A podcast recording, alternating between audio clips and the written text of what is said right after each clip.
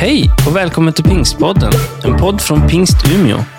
Jag hoppas den ska uppmuntra dig och leda dig vidare i din tro. För att få mer information om Pingst Umeå och allt som händer i kyrkan, gå in på umia.pingst.se eller följ oss på Instagram och Facebook, at pingstumia. Vi tycker ju om den här boken. Alltså då tänker jag inte kanske primärt på bladen, även om jag Alltså jag klarar inte av att slänga bort någon bibel. Jag har sparat alla mina biblar och när jag fick min farfars bibel så sparade jag den och morfars bibel och jag har familjebiblar. Jag har hyllmeter med biblar faktiskt. Jag tror inte jag kommer att slänga bort någon. Ehm, och när jag begravs en dag så ska ni som kommer ihåg det, ni ska lägga en bibel på mitt bröst. De får säga vad de vill där borta på eh, kremationsverket, men en bibeln ska med liksom. Så är det bara. eh, nej, men det betyder så mycket för mig. Jag har så många röster, det är så många olika saker som, som händer i livet. Att få dagligen få input av tidlös andlig vägledning, det håller mig liksom på spåret. Det ödmjukar mig när jag är på väg att tro att jag är något. Det lyfter mig upp när jag är nere i missmodets träsk. Liksom. Och, och, det leder mig på, på goda vägar och, och, hjälper mig också när livet är besvärligt. Nu har vi bestämt i församlingen här att vi ska läsa en bok tillsammans, lite långsamt. Och vi har sagt att det får ta ett helt år. Och nu i veckan som gick bland annat så gjorde, vi, gjorde jag en liten planering för hösten för att se, kommer vi att hinna till sista kapitlet? Jag menar det är ju 28 kapitel och vi tänkte vi skulle ta oss igenom allihopa. Och med, med några språng så kommer vi eh, den sista söndagen i november att komma till kapitel 28. Det är domsöndagen, det är då det gäller. Nu har vi kommit till kapitel 9 och det är ju, om man nu tänker sig att apostlagärningarna öppnas upp i kapitel 2 på pingstdagen, den där 50 dagar efter påsk.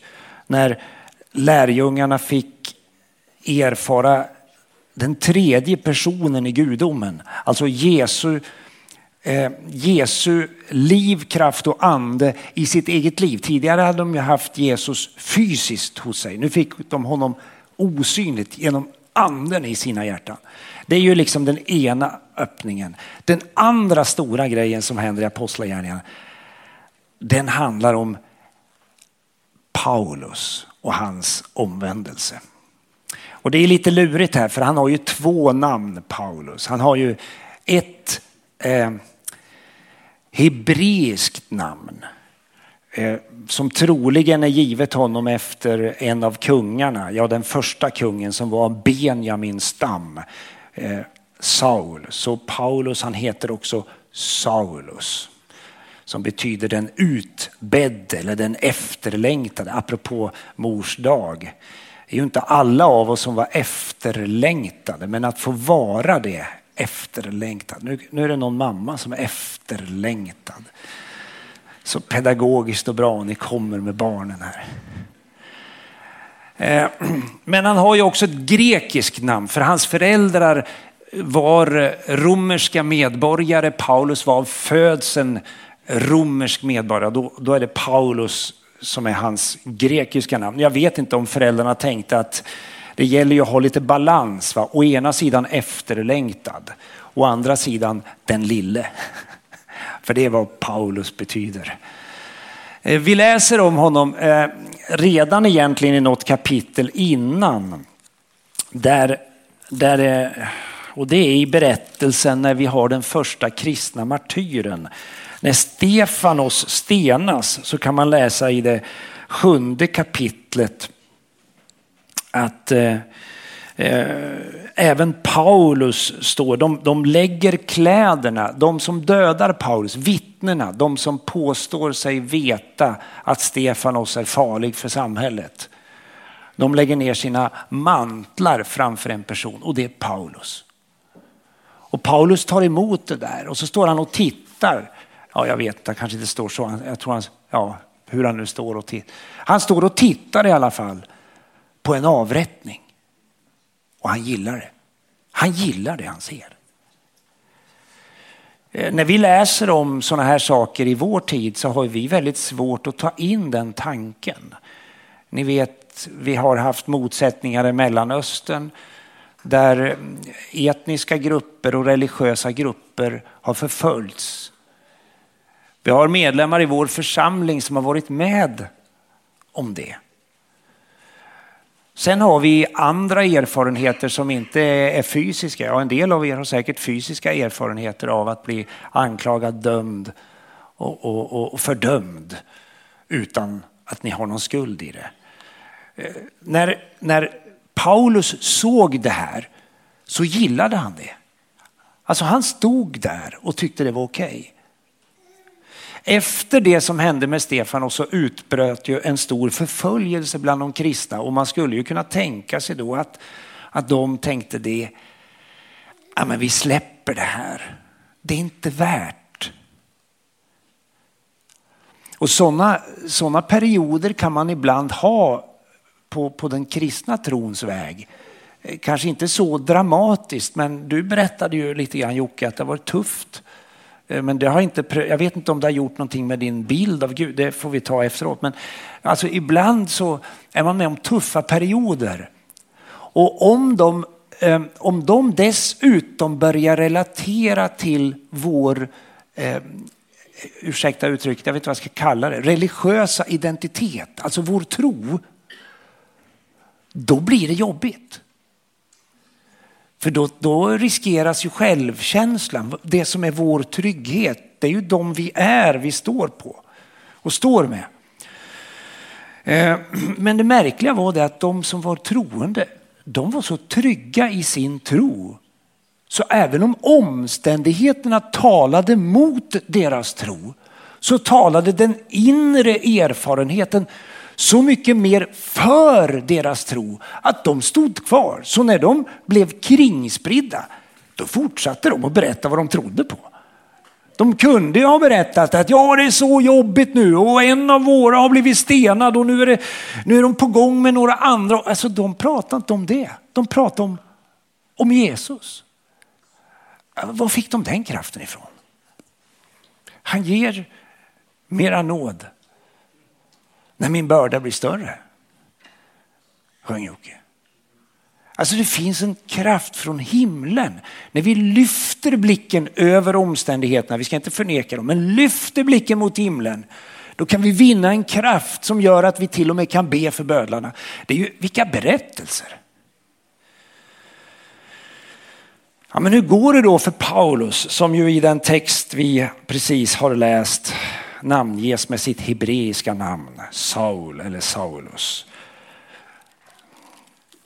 Vi, det är ju jag som har den där. Den där ja. Som man kan klicka. Alltså den här texten. Den hjälper oss att förstå att Gud kan uppenbara sig för vem som helst. Alltså du må vara Guds förnekare, kristendomsförföljare. Du må ironisera över tron på Jesus Kristus. Du, ja, han kan uppenbara sig för dig. Alltså Gud kan uppenbara sig för vem som helst. Vi kommer se det i texten. Och han kan göra det var som helst. På en väg mot Damaskus. Men det här är också berättelsen om att vi alla på trons väg behöver någon form av mentorskap. För i den här berättelsen finns en annan liten berättelse insprängd som handlar om en lärjunge som heter Ananias. En fantastisk story, vi kommer snart till den. Den visar också betydelsen av att vi, när Gud talar med oss, responderar. Alltså det, det händer ibland att min fru pratar med mig och jag, och jag inte svarar. Eh, bara ibland. Mycket sällan. Eh, titta på henne och sitter längst ner i kyrkan här. Det har hänt tvärtom också, att jag har pratat med henne och hon har varit i en annan värld. Alltså det är inte så roligt och särskilt inte när man säger de där kärleksorden. Alltså det där, du betyder någonting för mig och så hör man, vad sa du? Det är inget kul, va? det är inte bra. Alltså någon form av gensvar. När Gud ställer sig i vår väg så, så önskar han någon form av respons. Och vi, vi kommer att se att Paulus när han förstod vad han har varit med om, han responderar med omvändelse. Sen är det ju också intressant att se att allting går inte liksom på nolltid. Eh, Paulus, man tänker att ja, men direkt så blev han en kristen apostel. Alltså han behövde ju bearbeta det han hade varit med om. Och det tog många år. Eh, vi kollar lite grann. Saul som ännu rasade av modlust mot Herrens lärjungar. Han gick till översteprästen och bad. Det är Apostlagärningarna 9, vers 1 och 2. Och han, han bad att få med sig ett brev till synagogorna i Damaskus. Det är alltså det är 25 mil norr om Jerusalem. Han, förmodligen tyckte han att nu har vi fixat Jerusalem. De är inte kvar här. Det är bara eh, typ ett par av apostlarna kvar och de är smårädda. Vi, vi kanske kan fixa så vi åtminstone blir av med, med Jakob. Men, men nu, nu fortsätter vi. Paulus liksom, han var full av modlust och han hade fått med sig en legitimation som gav honom rätt att fängsla kvinnor och, och män och föra dem till Jerusalem. Alltså man kan undra, varför, varför, vad var det som provocerade Paulus så? Ja, man kan ju, man kan ju, vi kan ju ta någon modern eh, tänkare, ta Fredrik Nietzsche till exempel. Varför var han så provocerad av kristen tro? Fredrik Nietzsche och Charles Darwin, om vi tar två tänkare, en filosof och en naturvetare. Eh, varför blev man så upprörd över de, den kristna tron och dess ideologi, dess tankar?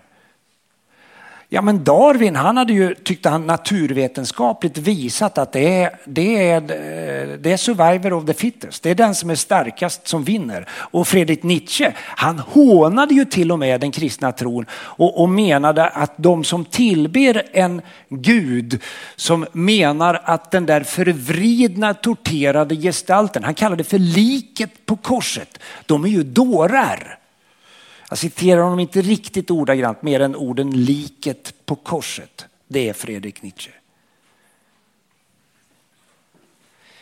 Paulus när han tittade på den kristna, kristna tron, han, han ifrågasatte ju den och menade, eh, och, och, och, det, också, det kan man läsa om man läser lite baklänges genom hans brev, att han tänkte att om man tillåter människor att få förlåtelse utan att behöva göra rätt för sig själva, alltså utan att behöva betala av skulden för sina synder, ja men hur blir det då? Då får vi ingen ordning i det här samhället. Det är som att höra Sverigedemokrat tala. Ja, precis. Nu vaknar ni, jag kände det. Det var ju val idag också. Så nu hör ni vad jag inte röstar på. Men det finns andra partier jag inte röstar på heller, som inte heller kan med. Och som hämtar sin inspiration i källor som, som, har, ut, som, som har eh, eh, gjort mycket större brott mot mänskligheten än fascismen har gjort. Och det är kommunismens brott mot mänskligheten. Jag vill inte utveckla det här mer nu, jag, ska, jag känner att jag är på minerad mark. Alltså Paulus, han menade att de, om kristendomen, om de som följer Jesus får bestämma, då hamnar vi i laglöst land. Och ni vet att vi säger att land ska med lag byggas. Medan Jesus säger att land ska med nåd byggas. Det här blev en sån konflikt i Paulus eget liv. För han var ju, han, han representerade den, den, den, eh, den tron som, som, eh, så som de hade förkroppsligat. Han hade det i sitt eget liv. Han var inte bara en, en hebré född av hebreer. Han var Benjamins stam, han var släkting till Saul. Han var dessutom farisé och han var han hade suttit vid Gamaliels fötter. Han kunde i stort sett hela gamla testamentet utan till när han var 15 år gammal. Han kunde förklara hur man tänkte. Och nu kommer några och säger att lagen kommer till korta inför människans natur. Människan kan aldrig lyfta sig själv i håret och få ordning på sitt liv. Någon måste gripa in i hennes liv och det som behöver förekomma det ingripandet är att människan ödmjukar sig och tar emot Guds nåd. Nåd? Men hallå, eh, man måste ju förändra sig först och möjligen kanske på lång sikt förtjäna Guds välsignelse och Guds nåd. Så det här ifrågasatte hans identitet. Allt det han hade byggt sitt liv på och hela den judiska kulturen. Och han hade ju forskat lite grann. Jesus han, eh, han, han eh, ja, eh, ja, vi kan utveckla det en annan gång. Dessutom blev han ju enormt provocerad av deras övertygelse. Till och med när man stenade dem så, så jag menar, de vek inte ner sig. Han tänkte, vad är det med dem? Och då gör ju Paulus det vi gör när vi möter kritik. Alltså mycket sällan hör jag någon säga när, när, när, man, när det blir ett samtal. Men du, det var bra att du sa det där. Du. Kan du utveckla det? Brukar ni säga så när ni blir kritiserade? Prova ska ni se, det är väldigt avväpnande. Jag försöker påminna mig om det, men jag vill så gärna försvara mig. Jag vill liksom säga, nej men så är det inte. Eller du, det finns en förklaring. Paulus, han valde inte bara att försvara sig, han valde att gå på personen istället för på saken. Har ni märkt det? Menar, det räcker ju med att se en debatt. Istället för att gå på och sakligt kritisera, alltså tala om det man inte håller med om så går man till slut på personen och så gör man en karikatyr av personen och så säger man att det kan man naturligtvis inte rösta på. Det är väldigt tråkigt tycker jag. Paulus gjorde samma misstag. Han gick på personerna istället för på deras tro. Här ser vi lite vem han var. Det är på den vägen han har slagit in. Och när han är på väg för att utveckla och eliminera den kristna tron och deras företrädare, då ställer sig Gud i hans väg. Så jag säger bara, var, var beredd alltså, det kan hända grejer. När han är på väg mot Damaskus, han har inte långt kvar. Då omges han plötsligt av ett bländande ljussken från himlen och han faller till marken. Jag kan tänka mig att, att skulle Paulus överhuvudtaget ändra sitt liv var han tvungen att få mer än en stöt i sidan. Alltså Gud plockar ner honom ifrån hästen eller åsnan vad han sitter på. Han faller till backen och han ligger där och så hör han en röst ifrån himlen som säger Saul, Saul, varför förföljer du mig? Och Saul han för en dialog med den där rösten som man inte tror på. Det är ju ganska intressant. Man kan alltså pra, man kan be till Gud utan att tro på Gud och få svar från Gud. Utan, alltså be till, kommunicera. Det är ju ganska intressant egentligen. Och han frågar, vem är du? Då är han ju på en, en viktiga, den viktigaste frågan om Jesus. Vem är han egentligen? Och då när Jesus ska förklara vem han är, då, säger, då identifierar sig Jesus med de troende så han säger, jag är Jesus den som du förföljer. Så det han gör med Paulus det är, han, det är att han visar honom att Jesus Kristus uppenbarar sig bland de som följer Jesus. Där är han. Om två eller tre är samlade i, i hans namn, då är han mitt ibland dem. Så vill man förstå vem Jesus är ska man söka upp andra som tror på Jesus. Det är väldigt starkt uttryck för den kristna församlingens betydelse. Det är av värde att vi möts, att vi ber, att vi sjunger och firar gudstjänst till, till, tillsammans.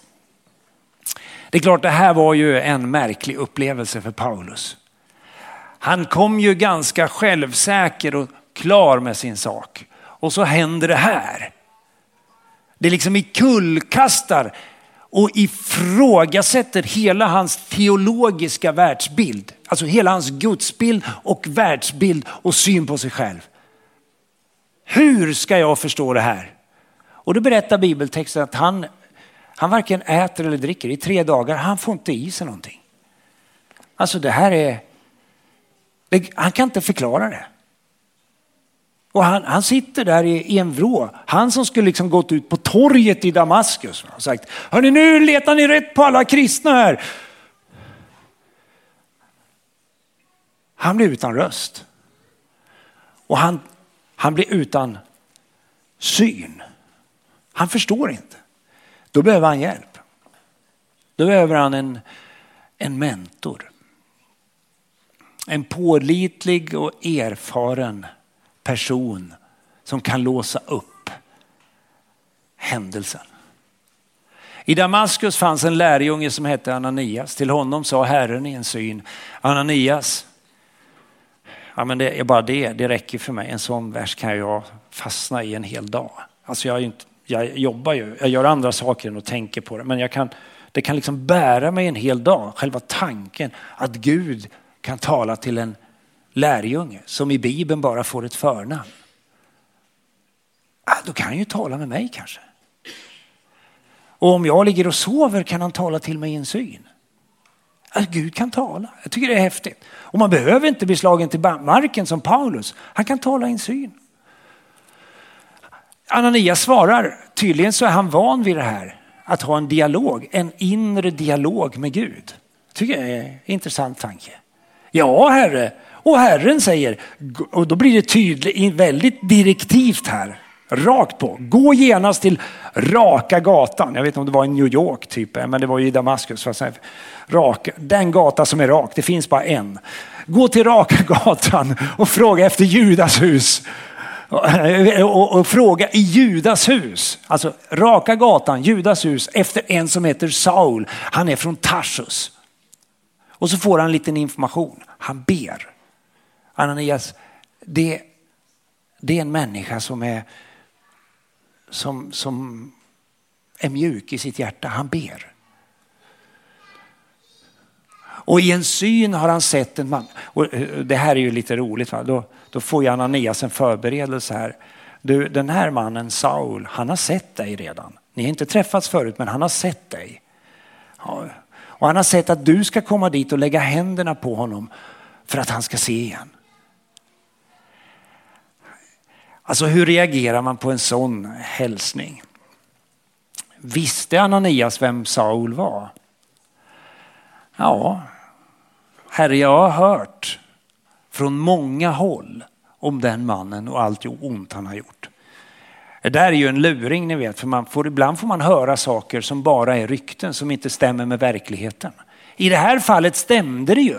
Jag har hört från många håll vad den här mannen har gjort. Och, och nu är han här med fullmakt. Alltså Ananias berättar att och, och, han ska gripa alla som ska åkalla ditt namn. Alltså han berättar ju om sin oro här. Och det tycker jag också är bra att det står med. Det är liksom inte bara och Ananias gick, utan Ananias undrade. Alltså det är okej okay att föra en dialog med Gud. Att, att faktiskt få berätta att jag inte alltid är riktigt säker. Vågar jag det här? Jag, jag, är, jag är bara en lärjunge. Jag vet inte.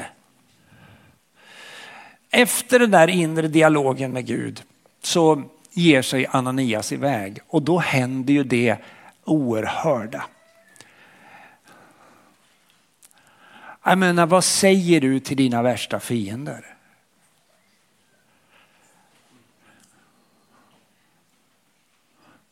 Saul, min broder.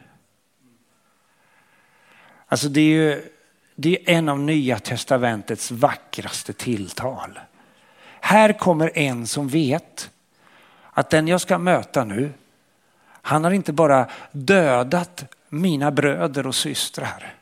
Han är här i den här staden. Han kom till den här staden med syfte att också ställa mig inför rätta jag, mitt liv, min tro är ifrågasatt av den här personen jag möter. Men hur möter Ananias Saul? Jo, han säger, min broder. Var Saul en broder i det här läget? Var han döpt och medlem i församlingen? Hade han omvänt sig? Hade han sagt ja till allt det Jesus stod för? Hade han gått till rätta med sitt liv? Hade han bearbetat sin historia? Hade han betalat priset? Eller hade han suttit av liksom, fängelse för, för allt, alla brott han hade? Han hade ju inte gjort någonting av det här. Ändå inkluderar Ananias Paulus i gemenskapen. Och, och det där är ju så oerhört, alltså det är en jättestor fråga. Om vi skulle ta med den typ till liksom teologiskt, va? så hur, hur går det här till? Kan, när blir man medlem? Liksom? När får man vara med? Hur mycket måste man ha gjort? Eller om, alltså ni förstår, det är ju många frågor här som Ananias adresserar med sitt tilltal. Därför att han tror att om han möter människans hjärta, når hjärtat, så kan hjärtat förvandlas. Ananias bars av den evangeliska tron att den helige ande kan förvandla människors liv. Så han tänkte, det här är min bror. Han såg något som inte hade hänt. Fantastiskt tänker jag. En sån tro vill jag ha. Herren själv, Jesus, som visade sig på vägen. Är det min telefon som ringer? Nej, det är det inte. Det var inte min signal. Vilken tur. Eh, det ringer där någonstans tror jag. Så kan ni titta däråt när någon slår av den.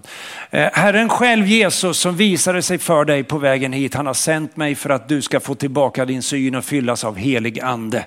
Då steppar ju Ananias upp här. Han vet ju inte om, om Paulus eller Saul som han kallas i texten här ska bejaka det här. Han tar ett steg i tro. De där stegen är svåra att ta alltså. Men Ananias tar det. Och när han har tagit det, bett för Paulus, samtalat med Paulus, mött hans längtan, då är det som fjäll hade fallit från Sauls ögon och han kan se igen. Ja men vilken story alltså. Ser ni här att det är flera olika faktorer som leder till att Paulus kommer till insikt om vem Jesus Kristus är. Det är både den där, det där gudsmötet som fäller om backen. Det är de där tre dagarna han ligger i ångest och inte vet vad han ska göra. Det är en lärjunge som, som vågar gå över en del, eh, del vatten och genom en del eld och söka sig hela vägen fram. Nu slutar inte berättelsen där. Det är inte bara det att Paulus liksom förstår, utan vad är nästa steg? Ja men det är ju någon form av gensvar på Guds nåd. Det är inte en prestation utan det är ett gensvar på en kärlek större än min egen. Paulus han låter genast döpa sig när han har ätit och, och när han har ätit återfår han krafterna. Han börjar genast förkunna. Han börjar genast liksom ta in den tron i sitt eget liv och formulera den, bekänna den i mötet med andra. Dopet i vatten är ju en, en sån här portal att få ta sig igenom. Det är ju egentligen ungefär som när vi böjer våra knän.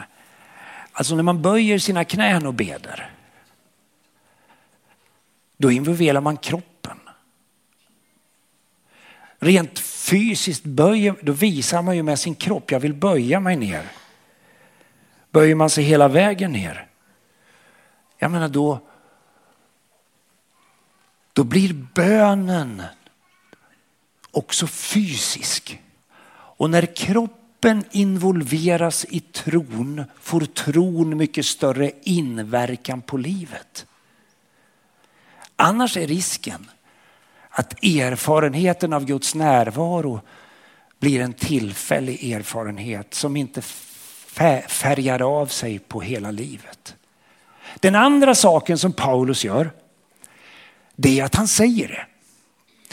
Eh, och nu vet ni att det här säger han i Damaskus. Folk visste att nu kommer Paulus. Nu kommer han med, med rätten att lösa den här konflikten vi har med den nya judiska tron som eh, handlar om Jesus, han som dog på korset och som de säger har uppstått från de döda, som återvänt till himlen och ska komma tillbaka. Alltså den tron, den har han kommit för att utrota, eliminera. Och nu kommer Paulus ut och säger, jag kom hit i det här ärendet, men nu har jag omvänt, jag har jag har en ny, en ny livssyn. Och det är klart att eh, det gick väl an när han var i, i, i Damaskus. Där var han ju gäst. Eh, det, det, går an när man är student på universitetet och kommer till tro, men åk hem. Åk hem till mamma och pappa och berätta, så här är det, jag gick, i, jag gick med i en hemgrupp. Liksom. Jag gick på Go and Grow. Eller jag gick på Alfa. Eller jag, jag kom till kyrkan, en vän bjöd med mig.